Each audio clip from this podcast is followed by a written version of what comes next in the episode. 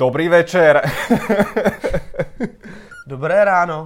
Dobrý deň, vítajte na našom YouTubeovskom kanále alebo podcaste, ak nás počúvate. Vítajte pri našej relácii, ktorá má originálny názov Ice King, kreatívne oddelenie Aizele Král, nič lepšie nevymyslelo. No ale hlavne sme si povedali, že viete, v tomto motoršporte F1 zvlášť tá zimná prestávka to je nie, niečo katastrofálne, takže vám ju vyplníme našim seriálom so zaujímavými témami. Inak Pepa, čau. Je, čau, čau. ahoj. čau. čau lidi, ahoj. Už minule som sa ťa chcel inak opýtať, že ako ty to máš s oslovením Pepa? Josef Král, originál, ja som tiež Štefan a neznášam označ- o, oslovenie Štefan, takže Števo, bacha na to, dobre? Ty a Pepa Oka? Já jsem takový multikulty. Já beru úplně všechno, protože vlastně člověk, jak cestuje mezi těma národnostma, ať už je to Česko i Slovensko, že? protože máte, vy máte vlastně jenom Josef, nemáte ani Pepa. Mm-mm. Máte to tak často. Máte Pepa? Nemáme. No to, to právě No vy jste Pepani, víš, no, tak právě, to je... No, no, ještě k tomu. No. Ale no, te, o tom to je, že, že člověk takhle cestuje a, a teď si říká, jako v jedné zemi mu říká Josef, v další mu říkají Jose, v jedný, říká, jedný mi říkají Pepe, v další mi zase říkají Pepčo, Pepo a tak dále a tak dále. Takže s tímhle s tím já jsem si nějak tak zvyknul na to, že v podstatě jakkoliv mi kdokoliv řekne, aby se to teda samozřejmě vymezilo na to moje jméno, tak je to všechno v pohodě. Ale nejradši máš určitě osloveně Mr. King. Toho mi vůbec nevadí. Ty jsi vlastně aj doktor. A kedy budeš prezident? No, mám to v plánu. Ale dobre. Aby dobre. to zaklaplo všechno. Dobre, dobre. Myslím, že u vás by aj taká zmena bola potrebná. Ale nie do toho som chcel ripnúť. E, dnes máme takú uh, zvlášť tému, keďže my sme sa vlastne spoznali pred šiestimi rokmi. Pamätáš si inak? Na, jo na náš prvý do, tak, no. Dokonce nedávno přece jsme koukali na tu společnou fotku. Aha. Ty červená košile, já nějakou černou, Aha. vypadali jsme jako o 65 kg dohromady lehčí. já z toho byl 55 štěvo, tak 10. A ještě jsem mal vlasy, pozor, jiný jo, člověk. To je fakt, to mě to zatím drží, jak tak, jako zaťukám. No ale počkaj, ja ti poviem inú story, že my sme na Markíze pred 6 rokmi začali vysielať F1 a chceli sme to osviežiť e, komentátorsky a teraz sme rozmýšľali, lebo na Slovensku Maťo Homola, Rišo Gonda mali 18 rokov, si pamätám, ako sme boli na káve ešte Maťo Homola so strojčekom, som sa tak smial, že o, toto bude zaujímavé. A potom sme zalovili, ja som, ja som googlil a že Jozef Král. Volal som známemu Donovi, ten mi dal číslo a teraz, že ja som nevedel, jak vyzeráš, aký máš hlas, vôbec absolútne nič, takže čo urobíš? YouTube. Klikol som a keď si kliknete, Radši ani neklikej. Radši ne. tak tam je normálne, že nejaký, on je u vás nejaká hviezda, spevák, vulgárne, akože naozaj pesnička ako Luz, hovorím, že tak pánko má dobrú kariéru, dobre, bokovka, fajn. A potom bolo nejaké, že rozhovor s tebou v angličtine a španielčine do nejakého rádia, tak on že dobre, ešte by sme to mohli po slovensky, respektíve po česky. No a potom bola tá nehoda, ktorá ťa svojím spôsobom preslávila, o ktorej sa budeme dnes uh, rozprávať, že vlastne ty si sa vo Valencii 2011 asi druhýkrát narodil. 2010. 10. 10, no to letí, no, ale 10. Uh, rozhodně, rozhodně. Já jsem ze zprvu vůbec ze začátku, když se to stalo, respektive potom, tak jsem to téměř slavil jak moje druhé narozeniny, protože fakt všichni v podstatě od doktorů přes všechny lidi, co to kde kdy viděli a co se na to i dneska, když se na to podíváte, tak všichni říkají, jak tohle mohl, mohl vůbec přežít, jak je to možný. A, a v konečné fázi taková ta nejvíc ironicky motivační věc je, když člověk leží že jo, na tom lůžku v té nemocnici a, a přijde eh, ten pan doktor, neurochirurg, ten vlastně nejvíc povolaný a, a kouká na mě a říká, já to nechápu. Mm-hmm. Samozřejmě na tom morfiu tam člověk leží úplně vyřízený, tak na něj koukám, říkám, a co, ono jak jsi to mohl přežít? Mm-hmm. říkám, aha, no tak, tak to je dobrý, to je super vědět, ale na druhou stranu, když se to teďka člověk eh, zhodnotí zpětně, tak i to právě udívení a to, jak vlastně nikdo nevěřil tomu, že jsem to vůbec přežil, ale za druhý, že pořád sedím tady, dokonce se snažím i sem tam rovně a, a k tomu všemu nemám žádný trvalý následky a můžu dál závodit, tak to je prostě strašně jakoby ta, ta nejsilnější motivace, která tam z začátku byla, vlastně dospělo to až do toho stavu, že je to téměř ide, ideální, perfektní, bez problémů. No, na lepšiu ilustráciu. Ak ste to doteraz nevideli, tak uh, to uvidíte určite, lebo to stojí za pozretie, minimálne však všetci sme krvilační, tak trošku.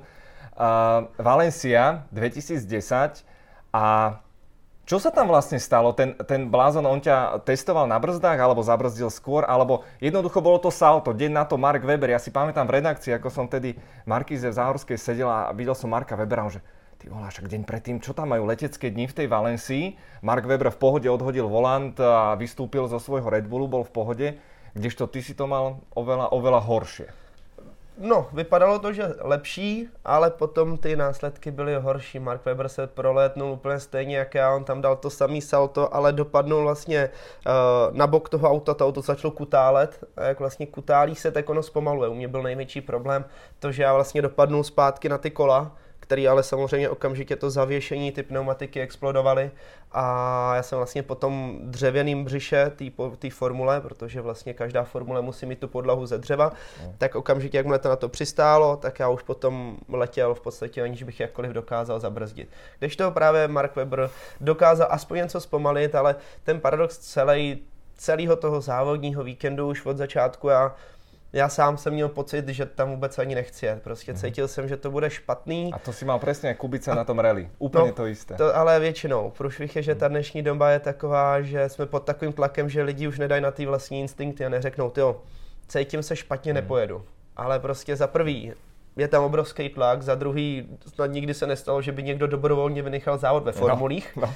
Nikomu se úplně nechce, no a za třetí to stojí obrovský balík peněz. A to jsou prostě tři takové atributy, které nakonec toho kluka, jezdce, chlapa nebo kohokoliv, holku v konečné fázi můžou donutit k tomu, nezapomínat, uh, můžou donutit k tomu, uh, že pokračuje v tom nějakým výkonu, sportu hmm. nebo něčem, co vlastně ani nechce dělat. No a to byl stejný ten moment u mě, když jsme tam přiletěli, tak vlastně lítá se ve středu na ty závody, tak uh, ve čtvrtek si potom každý prochází dráhu a jsem se tam potkal vlastně s Michaelem Schumacherem přímo na té trati, protože on, když se v té době vlastně vracel do Formule 1, tak eh, před tou sezónou testoval právě v týmu Supernova v tom mým autě, mm-hmm. jezdil a zkoušel si, jestli je fyzicky zdatné, aby se vůbec připravil, protože se nesmělo jezdit ve Formule 1, tak alespoň v GP2 právě u toho mýho týmu. Musím ti do toho skočiť, eh, lebo si jeden z mála v našej krajine, ktorý mal tu čest sa s Michaelom Schumacherom stretnúť. Pevne veríme, že tá šanca ešte udeje sa zázrak a ešte príde, ale tak aspoň v skrátke, aký to byl člověk? Ako na těba působil? Super. Jako pro mě třeba největší, co je něco, co podle mě ani v té televizi tak moc nevypadá, je to, jak on je strašně fit. Hmm. A vlastně No teraz to, nie, bohužel, ale no, vtedy, no. Bohužel, jakoby teď, ale v té době přesně to byl člověk, který přišel a nikdo by mu neřekl 40 let. Jako to prostě on vypadal, na 28. Hmm. Jo, neskutečný, prostě vysportovaný, fit, fajn, strašně kamarádský, jezdil tam s náma vlastně dohromady všeho všudy 6 dnů, hmm. ale okamžitě, jakmile mě mého, mýho inženýra viděl na té dráze, tak okamžitě zastavil a hned jsme začali řešit různé věci, detaily o té trati a uh, úplně neskutečný. Samozřejmě ta jeho zpětná vazba, ať ta technická, nebo vůbec ta, ta pocitová, ta motivace, která z něj vyzařuje, nejenom jakoby jeho samotná, ale i pro ten, pro ten závodní tým, pro ty jezdce okolo, pro ty mechaniky, inženýry, to je, to je něco, co vždycky bylo, to dá se říct možná největší kouzlo právě mm. Michala Schumachera, takže teď mu budeme držet palce, samozřejmě, aby se to náhodou vyřešilo, ale... A počkaj, ale, ale vtedy ještě asi nějak selfiečka, alebo tak? No vůbec nic, máme nic, asi no. dvě fotky jenom takhle, jak procházeli novináři mm-hmm. okolo nás, ale opravdu tak tam to je i na těch závodech trošku jinačí, že opravdu se odděluje ten svět, který vlastně jakoby se fotí, tvoří Jasne. a potom ten, kde vlastně se opravdu pracuje, protože ve chvíli, kdy uh, je ten jezdec na těch závodech a začne to od toho čtvrtka, tak je jich strašně málo, když se podíváme, kdo vlastně z těch jezdců vrcholových dokáže točit takový ty vlogy nebo nějaký příspěvky. To opravdu je téměř, téměř dneska nikdo to nedělá, za ně to dělají nějaký PR manažeři, hmm. protože toho času tam je fakt strašně málo a každý se soustředí na ten výkon. A v té době ještě k tomu přesně ty selfiečka nefrčely, takže, takže ty fotky tam nejsou, ale, ale pro mě to bylo obrovský zážitek, hmm. opravdu po každý, když se s tím člověk potkal, tak, tak to bylo super. Ale proč mě tohle to se nejvíc zarilo v paměti bylo, hmm. že my oba dva jsme měli úplně stejný názor na tu trať. Že to je špatný, špatná orientace, téměř nebezpečný. Pokud se pojede za sebou, tak vlastně jezdec neví, kde má brzdit, neví, co se stane, nevidí za ty zatáčky. Pořád, i když se to zdá jako trošku šílenost, tak pořád třeba Monaco pro mě je extrémně bezpečná trať oproti Valenci, která opravdu to byl prostě problém, nezáživná trať, taková jakoby divně, divně pochopitelná, nebyl tam žádný rytmus a od začátku jsem věděl, že to je špatně. Tak bez a... rytmusu, no. Přesně. no, pardon. No, tak to tam nebylo prostě. Všechno bylo špatně od začátku a aspoň jsem nebyl sám, kdo si to myslel. Hneď v hlave sa mi začala odohrávať taká pesnička od uh, interpreta, je to niekde, ale uh, iné som chcel. Uh, boli to GP2, aj dnes vizuálne masívne, veľké monoposty, atmosférické motory. Uh, inak Šumi po tom svojom návrate do Mercedesu Valencia je jediná, jediná trať, na ktorej získal pódium. Mm-hmm. A, ale čo sa stalo v tom inkriminovanom okamihu s Gonzálesom? Koho to bola chyba? No, já jedno, jednoznačně vždycky říkám, že ta chyba byla moje. Mm-hmm. Což je prostě věc, kde já byl ten, kdo jede vzadu a nezávisle na tom, co se děje před tím daným každým jezdcem, tak po každý ten, kdo narazí ze zadu do někoho, tak měl být opatrnější, měl jít pomalej, prostě předvídat. A to jsou věci, které člověk bere hodně automaticky, ale já to vždycky přirovnávám i k tomu běžnému provozu, kde vlastně po každý, když je nehoda, někdo nabourá ze zadu do toho auta před ním, tak je to po každý vlastně automaticky chyba vlastně toho vzadu a je jedno to, co vlastně ten člověk před vámi dělá.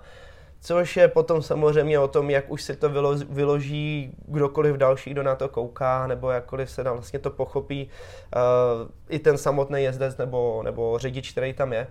Protože pro mě to bylo něco, jako když bychom jeli po rovince, teď ty auta samozřejmě v té Valenci jedou prostě přes 280, 290, uh, F1 v té době tam jezdili těsně na 300.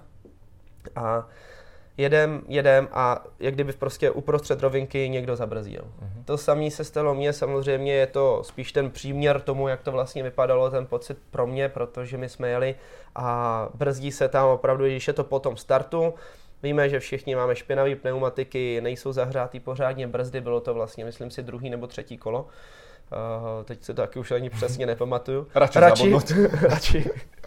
A, a opravdu tam já jsem věděl, že musím zabrzdit nějakých 110, 110, 115, 115 metrů vlastně před tou zatáčkou. Tam jsou takový ty cedule vlastně, které říkají, kde jste, aby tam byl nějaký aspoň pocit toho odhadnutí toho brzdního bodu.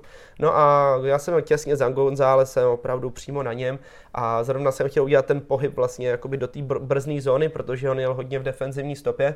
Ta byla extrémně špinavá a věděl, že když půjdu do té čisté stopy, vlastně na tu levou stranu, tak tam dokážu zabrzdit do nějakých 10-15 metrů klidně později než on a tím ho vlastně předjedu a dokážu to tam nějakým způsobem vybojovat, protože jsem se prokousával ze zadu uh, po, pro, po problémech, které jsme měli vlastně v průběhu toho víkendu. No a věděl jsem, že on je hrozně pomalej. Prostě on vždycky jezdil vzadu a nikomu nečinilo problém ho předjet.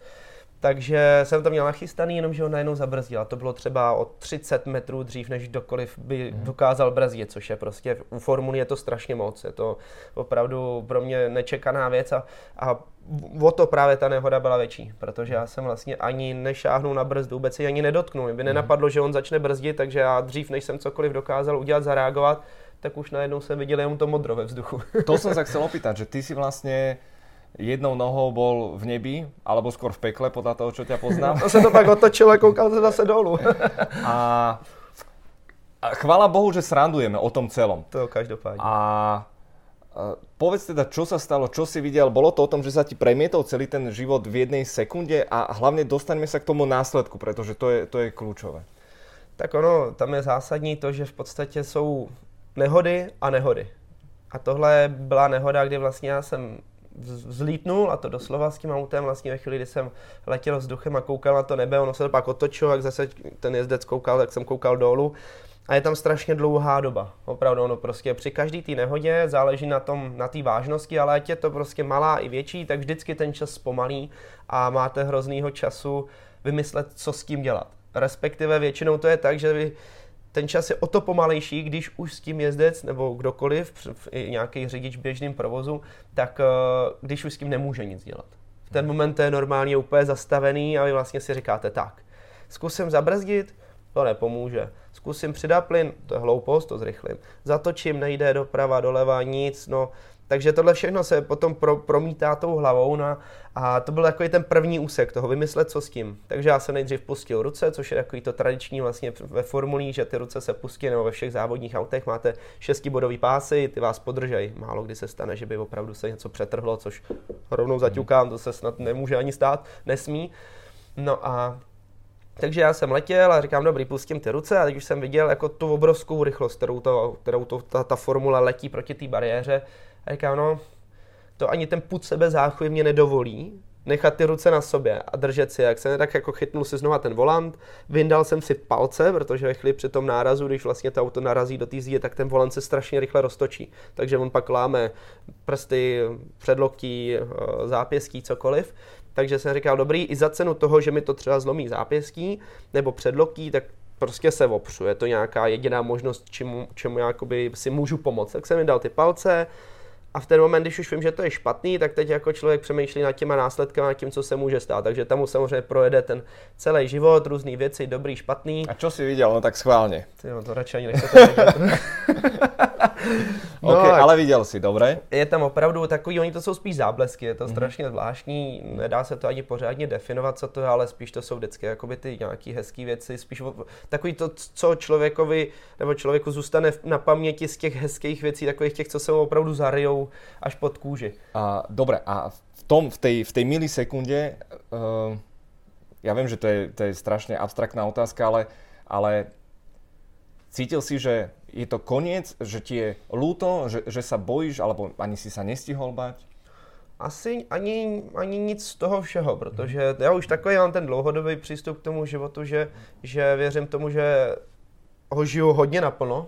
Není tam úplně moc něco, co by jsem si někde vyčítal, změnil, nebo co jsem někdy neudělal, když jsem měl tu možnost.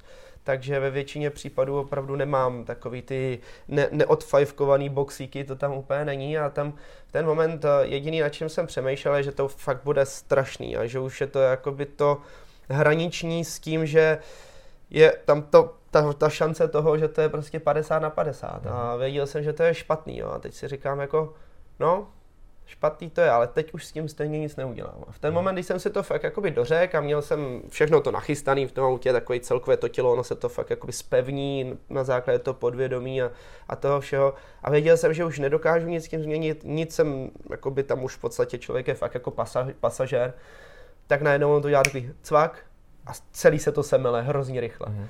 A pak samozřejmě už je jakoby strašně nepříjemný to, že ten pocit toho, té nehody, protože samozřejmě to je strašná bolest, která ale už je tak jakoby silná, že vlastně ona se ani nedá vnímat. Jo. Tam vlastně jako já jediný, co jsem řešil, je, jestli se vůbec dokážu nadechnout, což mi nešlo. Mm-hmm. Samozřejmě vyražený dech a celkově to bylo fakt jako strašný. A ve chvíli, kdy už jsem nějakým způsobem, řeknu, vypadal, že relativně jako jsem se probral z toho prvního nárazu, kdy vlastně já jsem narazil, omdlel, trošku jsem se vrátil, a nějak tak jsem držel jako v tom extrémním šoku a při té při nehodě, v té extrémní bolesti, tak první, co ten jezdec dělá vždycky je, že zkouší prsty uh-huh. a zkouší nohy. Uh-huh. To je jako to základní, že vlastně nikdo se nechce moc pohnout, kdyby náhodou, takže jenom vyzkouše prostě ty ruce a ty nohy. Akorát mě ruce fungovaly, strašná bolest, jako já měl v obě ty předloktí jako nejdřív i podezření, že jsou zlomený, ale oni byli spíš jakoby odražený, ale fakt jako hrozně to bolelo ale já se nehejbal nohama. Což bylo jakoby úplně to nejzásadnější na tom všem, že vlastně v první fázi žiju, cítil jsem, že žiju jako, že budu žít. Mm-hmm. Což je takový to vnitřní, tam je to asi nepopsatelný, ale já jsem byl přesvědčený o tom, že vlastně jsem to přežil. Mm-hmm. I když jsem se na to vůbec necítil, tak jsem věděl, že to je dobrý. Ale nehejbal jsem nohama. Což bylo takový dost nepokojující v ten moment, ale uh, ani ne tak moc, že vlastně pořád je priorita jako ten put sebe záchovy, jenom že vlastně žiju, tak je to dobrý a strašně to bolí. A vždycky, když přišli ty doktoři, jakmile se mnou pohli, tak já jsem okamžitě omdlel. Jak to strašně všechno bolelo. No a vždycky jsem takový jako on-off. Vždycky mm-hmm. já jsem mhm. zapínal, vypínal podle toho, jak se mnou pohli. A pak mě potřebovali dostat z toho auta, já jsem jim se furt snažil vysvětlit, ať to dělají všechno pomalu, že jsem v pořádku. Jenomže to strašně bolí, že čím víc se mnou budou hejbat, tím to vlastně pro mě je horší a o to víc to bude bolet a, a bude, to, bude to nepříjemný. Takže takže vlastně oni jako by se snažili být pomalý, jenomže pořád mi ten doktor v té době opakoval, že mě musí dostat ven, kdybych měl vnitřní krvácení. Já jsem říkal, já ho nemám, já jsem o tom přesvědčený. A on furt spěchal, teď mě stříhali kombinézu, aby mě okamžitě dal kapačku, když už mě vyndali a museli mi držet teda nohy jakoby v pravém úhlu, no, úhlu, normálně mě nemohli položit do roviny, to nešlo, ve chvíli, kdy mě s těma nohama pohli, tak Oni já... tě vlastně vybrali so sedačkou? Se sedačkou, přesně tak, se sedačkou a úplně opatrně a pak mě položili a ležel zádama rovně a pak vlastně jsem měl ty nohy podepřený, já jsem je nemohl natáhnout. Ja mám, ja mám husú kožu ešte teraz a už, už si mi to raz rozprával v aute, už vtedy to bolo pre mňa absolútne šokujúce a e, nenechaj sa rušiť. No, rád, rád. Má, má to happy end, to je na tom To je vlastne dobrý, super. to je dobrý, to je pravda, no. Jako opravdu ty zážitky jsou strašně silný, Ty ale si ešte nevedel ani diagnozu, nic vůbec. ktorá vlastne Vůbec. bola dosť A, ale jako je tam úplně ten jeden skvělý paradox na tom, že vlastně jak je ten doktor stříhá takhle tu kombinézu, já na koukám, říkám, ty vole, nestříhej to, já musím závodit ještě. Mm-hmm. Jo, úplně takový mm-hmm. to, jak je člověk v tom šoku, ale ví vlastně, že asi je v pořádku, nebo teď jako těžko říct, když mi nikdo nechtěl věřit, že jsem v pořádku, tak ono to je potom, si to člověk tak jako přemítá a nějak jakoby promítá v té hlavě, co kdybych nebyl, jestli bych si to myslel taky. To je otázka. Ale fakt jako já byl přesvědčený o tom, že jsem v pořádku. A říkám, ty vole, hlavně to nestříhají prostě. V čem budu závodit? Samozřejmě mám tam další kombinézy, nebyl by to problém, že jo. Ale prostě úplně si říkám, ne, ne, ty jsou závodit, jako teď jde, jde, jde, mi o ty body a to úplně, že jo, v tom záchvatu vlastně boje. Adrenalin, No jasně, jak máš všechno, vlastne všechno. vypimpovaný. A... No, přes mě nemohli pohnout s nohama, ale já jsem furt chtěl dát závodit. Hej. Jo, tak dobrý, jak odvezli mě okamžitě do nemocnice, respektive do toho medical centra, tam projeli ty první rentgeny, vlastně CT, všechno, oni okamžitě magnetickou rezonanci, jestli náhodou mě nějaký vnitřní krvácení a tak. Takže to se, to se zkontrolovalo jako v rychlosti, relativně, jako by to bylo... To Ale bylo nohami si stále nehýbal? Ne, vůbec. A vlastně až to medical centru, tam se podařilo jim pomalu, oni do mě už píchali všechno, co měli v podstatě, takže, takže z toho pak taky já doteď mám v podstatě jakoby díru, díru v ruce od kapačky, že Hmm. to se ze mě dělal právě srandu uh, doktor, se kterým vlastně já jsem letěl v letadle zpátky do Čech a on říká, hm, tyjo, to je pěkný. Říkám, a co? A já tam měl v podstatě nějakou barvu, já si myslím oranžová, Mhm. oranžovou kanilu, zavedenou do té do, do té ruky. A on říká, no, tohle dáváme jako většinou lidem, jenom který mají fakt jako třeba useknutý obě nohy a, a opravdu tepený krvácení, protože my tomu říkáme ropovod. Že fakt ta kanila, on to vytáhl, to byla roura dorva, když se tady podíváte na tu helmu, to byla dorva, je trubka, jako úplně brr, strašný, no, tak to mě taky potěšilo takovýhle informace, protože právě na základě toho vnitřního krvácení oni opravdu dělali všechny ty kroky, aby mě udrželi při životě, kdyby tam opravdu bylo. Takže co bylo další, z čeho jsem měl docela jako velký následky, nebo bylo to extrémně nepříjemný, bylo, že vlastně ten doktor, když přišel, oni mě toho okamžitě rozstříhali, ale potřebují do toho těla něco naprát a nehledají žíly. Jim je to jedno, nebo nějaký, jako, kam se to píchá, ani přesně nevím. Ale on to píchne prostě a, a mačká to a vlastně já měl obrovskou bouli na ruce a obrovskou modřinu, a takže já pak ne, ani nemohl hejbat s rukou. Takže to je taky skvělý zážitek, kdy vlastně já už leži, ležím potom na té jednoce, jednoce intenzivní péče v, tom, v té valencijské nemocnici a teď samozřejmě jako všechny ty kontroly běžejí na, na všech těch pípákách různých, teď si připadám, že jak někde jak na operačním sále to tam všude pípá. Ty si bol potom už celý čas pri vedomí. Ano, jo, no jako ještě při ty, když mě převáželi vlastně tou sanitkou. No, do toho- vo Valencii si veľmi byl, nevidel. No, to bylo dobré, jako, no, a vždycky jako to zatočilo, on to poskočil, jak já jsem omdlel, to jsem naskočil a tak, ale, ale potom jako to bylo, bylo dobrý. Samozřejmě na těch práškách, protože oni mi začali dávat morfium, Hmm. tak na těch práškách si člověk mate ty věci, jako stejně myslím si, že doteď nevím, třeba 60% věcí, které se okolo mě staly, nebo se mnou staly, protože prostě v těch obrovských bolestech to vůbec člověk ani nevnímá, nemá ponětí o tom čase. Ale pamatuju si právě na tady tu příhodu s tou rukou, já tam měl tu obrovskou bouli a ležím a oni potřebovali zkontrolovat, abych samozřejmě o tu ruku nepřišel, jestli mám průchodnost žil, protože já s tím vůbec nemohl hejbat, jak to strašně bolelo. Takže a samozřejmě ta ruka se špatně prokrvovala a tam se to nějakým způsobem kontroluje, mě to připadalo jak nějaký drátek. Mhm. Drát, který prostě se strká od začátku toho zápěstí vlastně až do zádu, aby se zkontrolovalo opravdu, jestli to funguje. No přišla ta sestřička a teď se mě ptá, jako, jestli je všechno v pořádku, že jo, jsem říkal, hele, no, v rámci možností, jako jo. No a ona, že teď to bude jako hodně bolet. Říkám, ale už jako to nemůže být moc horší, takže v pohodě, že jo. A ona, no ale hlavně nesmíš hnout rukou. Ve chvíli, kdy ucítí, že to strašně bolí, nesmíš s ní trhnout pryč, protože samozřejmě v ten moment, abych si tam roztrhal půl ruky, asi pravděpodobně. a musím to vydržet. No tak já to tam držel a na začátku jako dobrý, jak to jsem nadával jenom česky, On říká, klidně nadávej, jak chceš, křič, jak chceš, ale v pohodě, jenom s tím nehejbej. Pak už jsem nadával úplně jakoby všema jazykama, jaký znám asi. A řval jsem na ní úplně strašným, strašným způsobem. Pak jsem jí to teda říkal a ona se tomu smála a říkala, že jsem ještě řval nejméně těch lidí v hmm. podstatě. No ale strašný, strašná bolest. A to teď jako hlavně já jsem sebou nemohl, nemohl, nemohl pohnout ani ne kvůli té ruce, ale kvůli těm zádům. Já jsem s tím trochu pohnul a to tak strašně bolelo na ty záda, že bych okamžitě omdlel. Takže já už pak jako už jsem úplně rezignoval, už jsem mi přestal nadávat, protože jsem byl z toho hrozně unavený.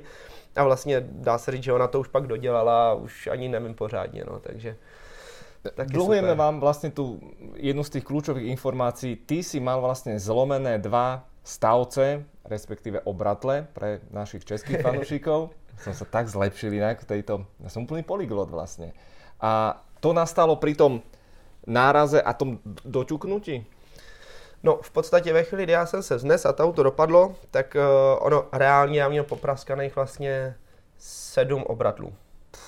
Sedm obratlů vlastně, který vlastně při tom nárazu, kdy to auto dopadlo a kompresně vlastně celá ta páteř se stlačila, tak ono to celý poprasklo vlastně celá ta páteř což jako by nebyl zas až tak velký problém. Problém byl, že dva ty obratle byly fakt jako prasklý po celý dílce, takže já měl vlastně z toho stavce, z toho obratle vlastně dvě poloviny. To ještě by taky nebyl úplně tak velký problém. Největší problém byl, když potom já jsem vlastně narazil do, do té bariéry, tak eh, vlastně 287 jsem se znes do vzduchu, 287 a 212 byl ten náraz potom do bariéry, kde jsem zastavil asi na metru a půl.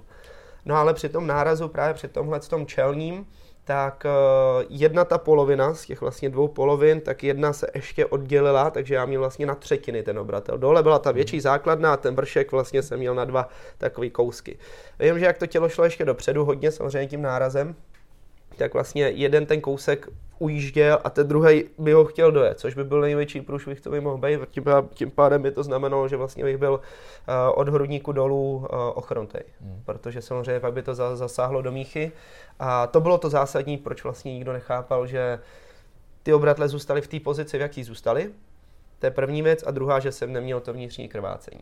Takže to byly dva momenty, které vůbec jako nikdo nemohl pochopit. Já doteď si říkám, jsem za to vděčný v té době uh, mimo fyzioterapeutovi uh, Martinovi Dvořákovi, protože on přišel v lednu úplně jenom ze strany mi říká, ale a nevím, už je to dobrý to tvý tělo, jako pojď, budeme se soustředit na takový ty jemný, na to jemný sval z toho okolo páteře. Ono to je dobrý, když bude prostě jako dobrý, budeš vnímat to tělo, ale zároveň ti to pomůže, kdyby byla nějaká nehoda. Doteď si to pamatuju, jak, když, jak kdyby stál nade mnou. Mm-hmm. Neříkám, no, klidně Martias, tak takhle začneme to dělat. A je to fakt jako strašně nudný. To je hmm. jako ultra nudný, to je strašná věc. Tam fakt jako člověk dělá takový... Kor, ne? Kor jo, no, vlastně. No, kor je dobrý, kor je velký, ale ty jemný svaly, je. to je vlastně jakoby věci, které se třeba to je pohyb v rozmezí 5 cm. A opravdu jako při ten kor musí fungovat, musí to být v tom maximálním jakoby natažení a jsou to takový, nechci říct balanční věci, ale je to jenom takhle do tebe lehce strčí, no, v podstatě. A tohle to je, takhle by si to, tré- teď, teď, teď už bys to trénoval. no. no dobre, ale napriek tým všetkým zraniam zase nemusíte byť tak ľúto, že si so mnou prehral vo skoši. Však dneska, dneska jdeme znova. Bude a, ale povedz mi, že vlastne, kedy si znovu začal cítiť nohy? V podstatě reálně třeba nějakých 20 minut po tom nárazu.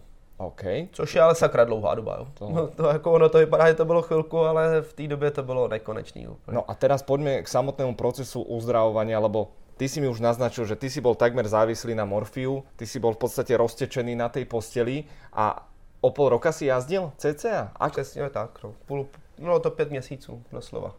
A nepredbiehajme. Najprv poďme k tej samotnej rekonvalescencii. Muselo to byť cez obrovskú takú bolesť.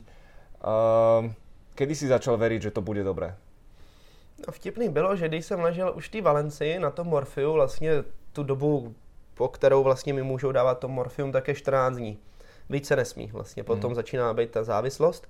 A vlastně v té době ještě na tom morfiu, já už jsem říkal, hele, za 14 dnů se jede Silverstone. to by bylo fajn, jako kdyby jsme to stihli, jo? protože přece je blbý vynechat ten závod, takže... Sedím obratlou a prasknutý.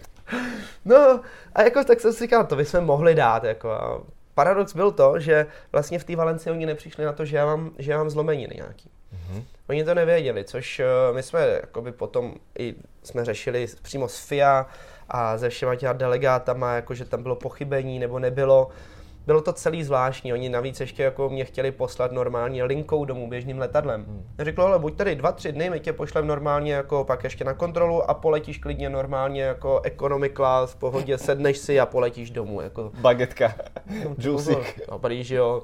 Tak druhý den, co jsem byl na té jednotce intenzivní péče, tak přišli a dali mi takový bederní jenom gumový pás a řekli, že ať si skočím na záchod normálně. Jsem říkal, ty tak jako srdcař jsem velké, jako, dokážu se kousnout hodně, no. ale ten záchod jako je ode mě třeba 5 metrů a nevím, jestli to dám, jo.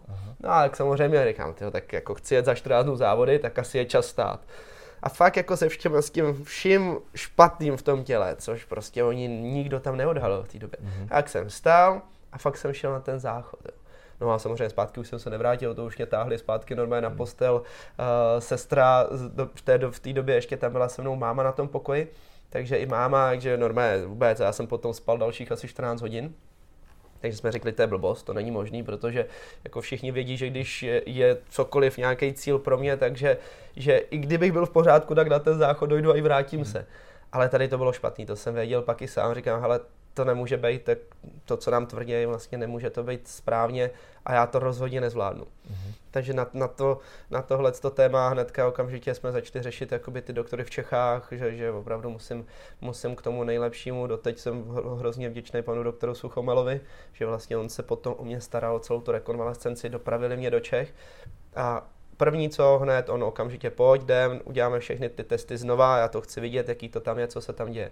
No, tak tam ještě pořád na ty testy jsem jel v takovým jako pololehu, mm-hmm. na takovým jako sklápěcím vozejku a ve chvíli, když už jsem od tam teď odcházel, tak už mě nenechal se ani sednout a už jsem jezdil normálně jako ležák. Mm-hmm. Nadával hrozně, celou cestu nadával, furt nadával. No a řekl, že, že jako na jednu stranu to chápe, protože ono ty obratle, když popraskají, tak je tam vlastně taková, jako ten obratel není, není vyloženě kost.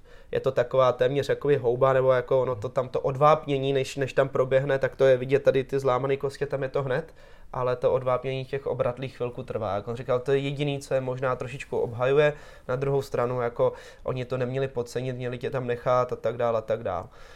Což eh, bylo takový dost divoký, no ale pak přišla právě ta rekonvalescence už potom přímo, přímo v Liberci v nemocnici, kde já musím říct, že tam probíhalo všechno super, výjima teda toho morfia, když mě ho vysadili, to je jako docela zajímavá věc, samozřejmě nikoho, nikoho nenabádám, ale, ale jako musím říct, to, to byly velký zážitky, ve chvíli, kdy tam mě vysadili to morfium, tak už ty zážitky nebyly tak dobrý a, a dostával jsem spoustu různých prášků, abych to vůbec vydržel.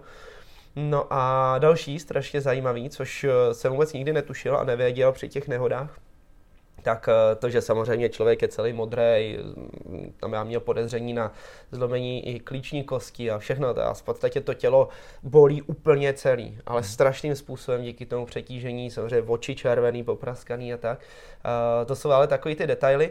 No jenomže potom, potom tam je docela zásadní věc, o které já jsem netušil, to se říká, tomu se říká vypleš takový bičový efekt vlastně od toho whip, tak je to jakoby, že vlastně ve chvíli, kdy člověk narazí, jak ta hlava jde dopředu mm-hmm. a pak jde rychle dozadu a v podstatě zase dopředu. A tady to škubnutí vlastně potrhám všechny jemné tkáně v krku. No a tak to bylo dobrý, tak teď já jsem ležel, že jo, jsem si říkal, jako xkrát mě bylo špatně a to člověk přisuzuje spíš těm práškům a že se mu motá hlava, samozřejmě jako bolí všechno a nemůžu nic, ani napít se, takže všechno se dělá opravdu napevno v korzetu v jedné pozici, na záchod si člověk nedojde nic. O dva týdny Silverstone? No, o dva týdny Silver, Silverstone jsem pomaličku jako přestával jako uh, nějak tak jako si říkat, že to je plán, to už i Morfium, právě, no, ano. Do, do, na Morfiu to bylo dobrý, pak právě už jsem mm. říkal, asi ne. A mm. i právě pan doktor přišel a říká, hele, asi ne. Mm. To je tak jako, když to půjde dobře na půl roku, mm. Říkám, tak to zase jsem říkal, tak to já asi ne, to ne, to je moc dlouho, to musíme stihnout dřív.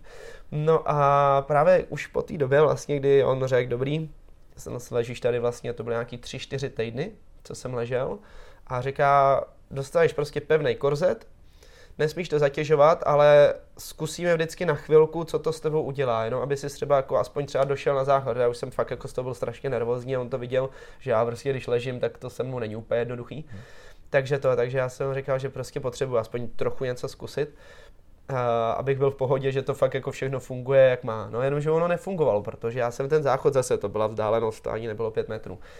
Což jsem věděl tentokrát, že to nebude jednoduchý tam dojít, tak jsem si samozřejmě, samozřejmě zavolal úplně všechny, aby mě hlídali a že to zvládnu sám. Jak podél stěny jsem šel a celý ten pokoj dělal v podstatě tohle to se mnou, jo, takhle. Říkal jsem, to, není možný, jak je to možný. No, on přišel a říká, tak co, blbý, co? Říkám, no, no, já jsem ti to říkal. Jo, no a co to je? A on, no, teď to je, jako mi začal popisovat ten vypleš, ten bičový efekt, on říká, to bude ještě trvat. To je průšvih, dokud se to fakt jako nesklidní, ty, ty svaly v tom krku, tak ty nemáš vůbec žádnou rovnováhu, žádný balans, nic. Takže ty v podstatě cokoliv chceš udělat, tak jsi pořád jako na vodě. Hrozně zajímavý, hrozně nepříjemná věc, strašně, jako že člověk si říká nějaký zánět středního ucha, tady ty věci, co to potom ovlivňuje, celá ta Eustachova trubice a tohle, eh, že to jako si, mnohdy to neberou vážně lidi, ale já musím říct, že to je tak strašně nepříjemná věc, když vlastně ani nevíte, kde jste, jak jít, co udělat, tak je člověk úplně bezradný, i když mu funguje v podstatě všechno, tak stejně si myslí, že nic neumí. A dotkneme sa jednej záležitosti, lebo zvlášť motoršport je úplne špecifický z pohľadu vlastne najbližších. Či už v poslednej dobe to bol Billy Monger alebo Sofia Feršová, brutálne takisto nehody. A ako to prežívali a brali tvoji najbližší? To bylo hodně náročný, určitě. Já měl tu výhodu, respektive jak se to vezme výhodu, že jo, jako člověk nevnímá tolik to, co se vlastně hmm. děje. Protože samozřejmě na těch silných práž, prážcích vy vlastně se bojujete o život, doslova, že jo, tam se prostě bojuje o život a a z tohohle pohledu pro mě to nebylo tak, tak silný, ale teď zpětně vždycky, když se na to nějak jako přijde nějaká řeč, když máme jako oslavu narození, něco, tak po každý, po každý tam prohodíme nějakou jako aspoň krátkou vzpomínku na to. A to určitě bylo strašně náročné. Samozřejmě rodiče ty tam byli v té době na tom závodě podívat se. Ty dlouho nevěděli, co se děje. Já si pamatuju jenom záběr, když mě vezli tím medical centrem, tak jak takhle, jak, takový třeba jak je Dr. House záběr na ty zářivky, jak to tam mm-hmm. jenom jede takhle, tak přesně já měl tenhle záběr na ty zářivky, koukám na to a najednou jsem tam viděl jako uh, obličeje našich, tak jsem říkal, tak, tak to je dobrý, už aspoň něco vědí, viděli, že jsem v pořádku, pak jsem si říkal, ty vole, no možná neviděli, protože já jsem vypadal fakt špatně. takže to, takže, takže rozhodně to museli být krušný chvíle, ale potom vlastně i do té nemocnice za mnou jezdili pravidelně a tam celou dobu měl přítelkyni v průběhu celého vlastně toho, toho celý ty rekonvalescence, takže to bylo, to mi tam dodávalo jako hodně odvahy, to bylo strašně fajn, že ona to tam se mnou doslova musela vytrpět, protože samozřejmě být zavřený v tom, v tom pokoji není vůbec žádná jako výhra. Ale to, to byly zásadní věci, které opravdu pro ně rozhodně nebyly jednoduchý, pro mě taky ne, ale musím říct, že mi hodně pomohly pak. Keď sa vrátime na ten moment eh, nehody, eh, následkov, eh, skoro si prišiel o život, skoro si ochrnul a hľa, trvalo to síce niekoľko dlhých mesiacov, takisto tá, tá rehabilitácia a to muselo neskutočne bolieť, ale predpokladám, že si sa chcel stoj čo stoj vrátiť, alebo boli tam pochybnosti? No, uh, přesvědčení o tom, že se chci vrátit, tam byly. Pochybnosti tam byly taky, protože samozřejmě jde o to, že v té době GP2 bylo, dá se říct, téměř fyzicky náročnější než Formule 1, protože ten časový rozdíl tam nebyl tak velký, ale fyzicky to auto nemá žádný posilovač, mm. všechno se tam dělá fakt jako tvrdě, surově, mechanicky. A to byla věc, kde prostě já jsem si říkal, jo, záda mám dost jako rošmelcovaný, uh, vydržej to vůbec, bude to bolet, co se stane a samozřejmě ty pochybnosti měli asi úplně všichni i okolo mě. Doktory. Hm, v podstatě všichni, jako vždycky přišel ten vlastně doktor Suchomel a jsme tam konzultovali ty výsledky a seděli jsme tam. A donesl ti gitaru a hovorí, že no. Pepa, tak zkus to takto s týmto. tak ale jako no, to bylo super, že opravdu to byla obrovská výhoda toho, že on sám závodí. Aha. On sám jezdí a to byla bomba, protože on dokáže aspoň z části pochopit mm. ten pocit a vlastně i zná ty síly, jaký působí v tom autě. On říkal vždycky, no, jako musíme počkat, ale já si myslím, že to bude dobrý.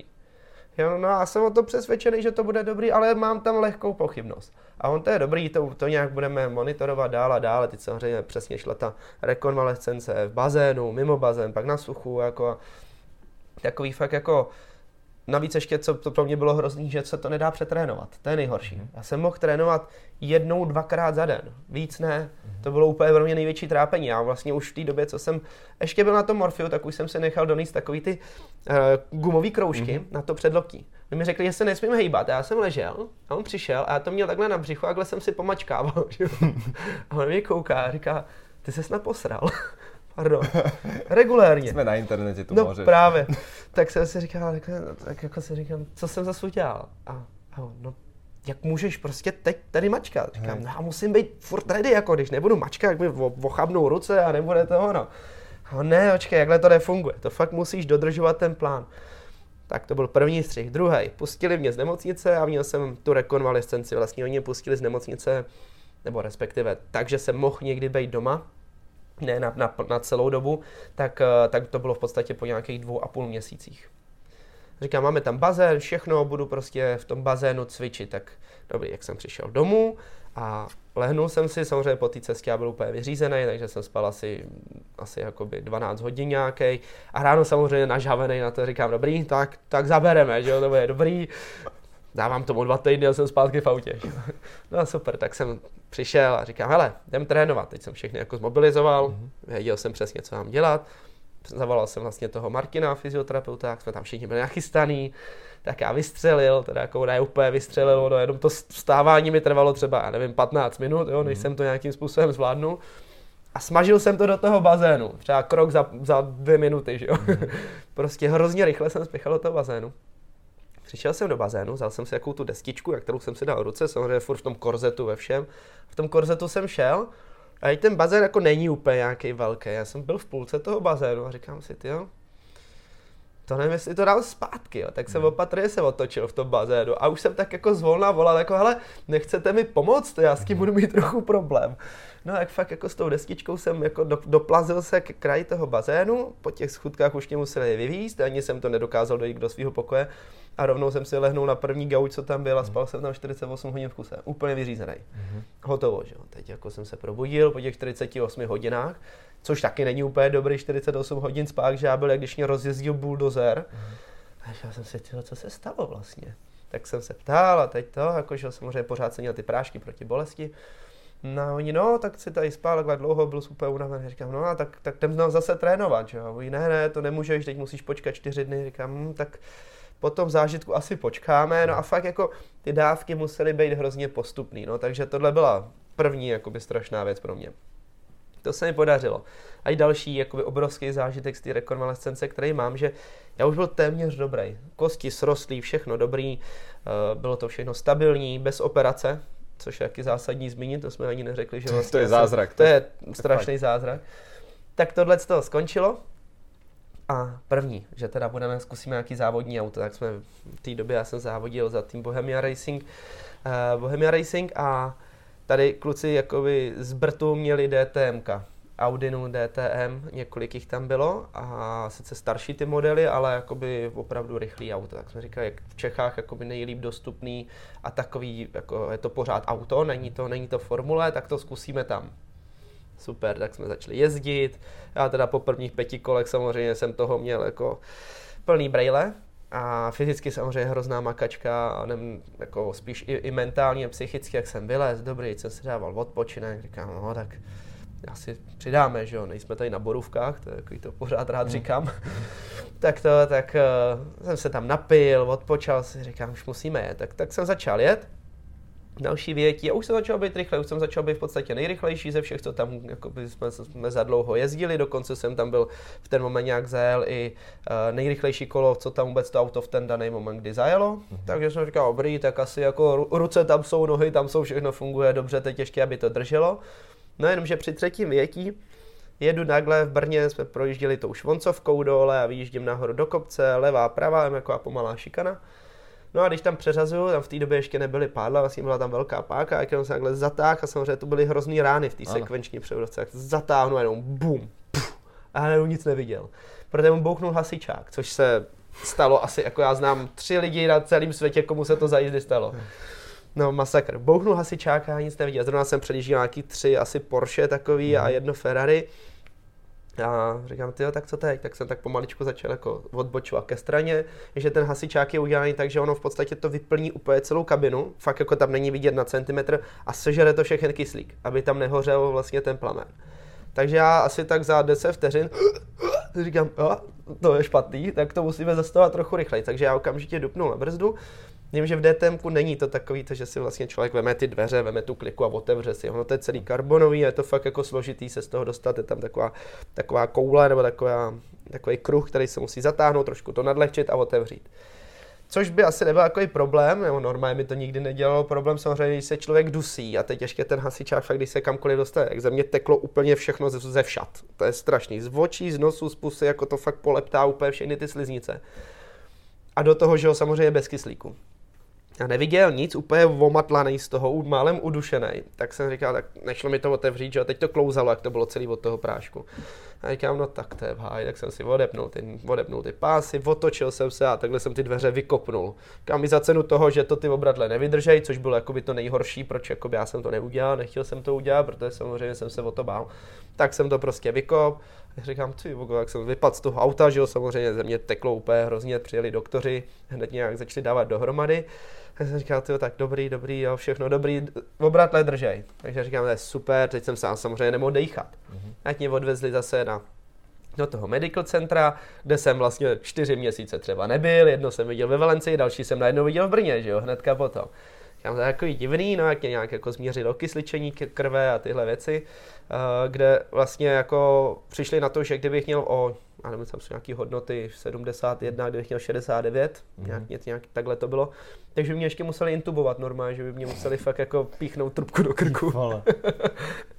no, jako, jako běžný příběh, že nic divokýho. Ja sa začínam báť s tebou kamaráti, že čo sa tam ešte môže stať. No ale dobre, otočme to do, do pozitívneho záveru, aj v zmysle tom, že naozaj si mal obrovské šťastie v nešťastí a ešte aj v takom detaili, čo môžeme, trošku pracujem, že čo môžeme povedať, že ty si mal našťastie, a to je poučenie aj pre vás, um, priatelia, ty si mal dobrú poistku. Taky. Lebo vlastne Taky. ty si v tej GP2, ono profesionálnych jazdcov nie hoci kto profesionálnych športovcov nepoistí hoci nejaká spoločnosť, takže možno prezrať z tohto, čo môžeš. No, v podstatě, ještě když ještě řeknu úplně to nejlepší story a vrátím se rovnou návazností na tu pojistku, protože samozřejmě tím to pokračovalo a myslím si, že to spíš vystihuje ty obavy, jestli se člověk dokáže vrátit nebo ne, tak protože mě zbýval do konce sezóny pořád ještě jeden závod v Abu Dhabi, mm-hmm. GP2. Poslední závod a potom tam byly testy nováčků ve Formule 1. Já jsem odjel v GP2 ten závod, který, myslím si, velmi se podařil, protože já jsem se vrátil a vlastně hlavně se podařilo okamžitě bodovat. Vlastně zajel jsem tam nejlepší výsledek se, z celé té sezóny, takže všichni byli strašně překvapení, že já po těch letách vlastně jsem to zvládnul, věděl jsem, že jsem to zvládnul fyzicky. No a v té době nás oslovil vlastně Kevin Coles, jakožto hlavní šéf, majitel, manažer a všechno dohromady u týmu Hispania Racing Team a přišel a říká, hele kluci, to je krásný příběh, jo, mm-hmm. to je fakt jako vůbec by si to nikdo nedove představit, že se něco takového může stát a že takhle pojedu. Pojďte si to vyzkoušet, pojďte vyzkoušet, jestli to ten kluk vůbec vydrží. Samozřejmě jsem říkal, tyjo, tak to je obrovská výzva, teď na jednu stranu jako vydržím to, jo? Mm. je to Formule 1, mm. nikdy jsem s tím nejel a je to prostě nějaký dlouhodobý můj sen, ale samozřejmě, když je to ten sen, za kterým jdete celý ten život, tak nemůžete říct, říct ne. Že? Takže samozřejmě jsme řekli, že ano. Prepad, skočím ti do toho. Takýto sen mal Jenson Button, priznal sa v autobiografii a mal 20 rokov, či koľko, a zrazu mu zavolal Frank Williams. Že, tak čo Jenson, počul som o tebe, máš dobré výsledky a, a čo by si na to povedal, že jazdiť za môj tým? A Jenson mu presne povedal, že no ja asi ešte nie som Frank pripravený, ešte som na to mladý. Aha, tak potom nič. To bolo niekedy mm-hmm. na štedrý večer. A Jenson volal otcovi, a že, no, že stala sa taká vec, otec mu vynadal, že sa zbláznil, okamžite volaj Frankovi, tak mu zavolal späť, ale vlastne už som, už som dospel, už som pripravený, takže to bola jedna z tých vecí, že áno, no, treba chytiť zapače si tú šancu a HRTčko bola životná šanca určitě. Přesně tak, přesně tak. Jako ta obava tam byla, že jo. Nebylo to nic, že by si člověk byl jistý a ne, neodjel celou sezónu a řekl by si všechno je v pořádku, ale ta taková ta pochybnost drobná, říkáme, prostě ne, je to Formule 1. Jako, I kdyby to mělo být fakt jako jednou za život, a nakonec bylo, tak, eh, tak opravdu musím, musíme to zkusit a vlastně v ten moment budeme vědět, zdali má vůbec smysl pokračovat dál v nějakým závodění nebo ne. No to se podařilo nakonec, já byl rychlejší než oba dva stávající piloti, v té době vlastně Karun Čandok a Bruno Sena. Vlastně co ten závodní víkend tam závodili, my tam jezdili vlastně tři dny potom, tak já byl rychlejší jako oni oba dva. A myslím si, že to šlo velmi dobře. I Kevin Cole vždycky přišel a říká, no my ti upečem větší auto, to bude super. Samozřejmě já nejsem úplně malý, takže jsem se tam sotva vešel. To, to uděláme, to bude skvělý, ty výsledky budou super.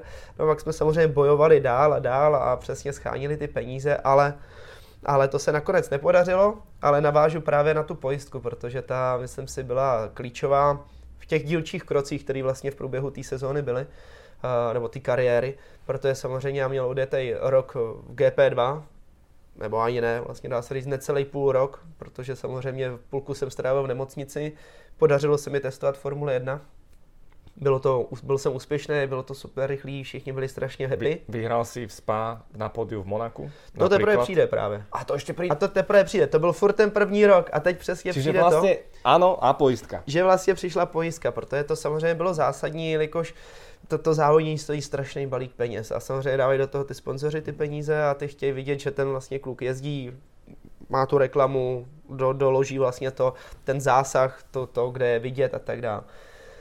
Díky bohu, že jsme měli pojistku, která samozřejmě nám dokázala pokryt v podstatě celou sezónu nadcházející, takže tam právě přišly ty, přišla ta šance Vlastně stál jsem v Monaku na pódiu, odjel jsem celý ty několik, několik závodů. Ve Spa jsem byl vlastně s Lukou Filipem a v té době vlastně Žilem Biankem, který dopadnul podstatně hůř, jak já. Hmm.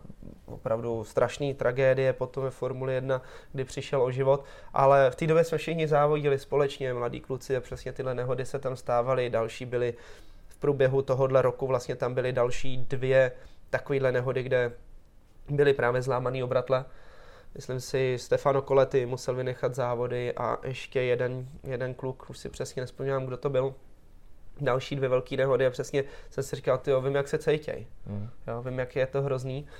No a bojovali jsme, ty úspěchy byly a, a potom se šlo dál, další rok ještě v GP2, tam se mi podařilo právě vyhrát Vespa, vůbec jako jedinýmu Čechovi, takže, takže, takže to bylo super.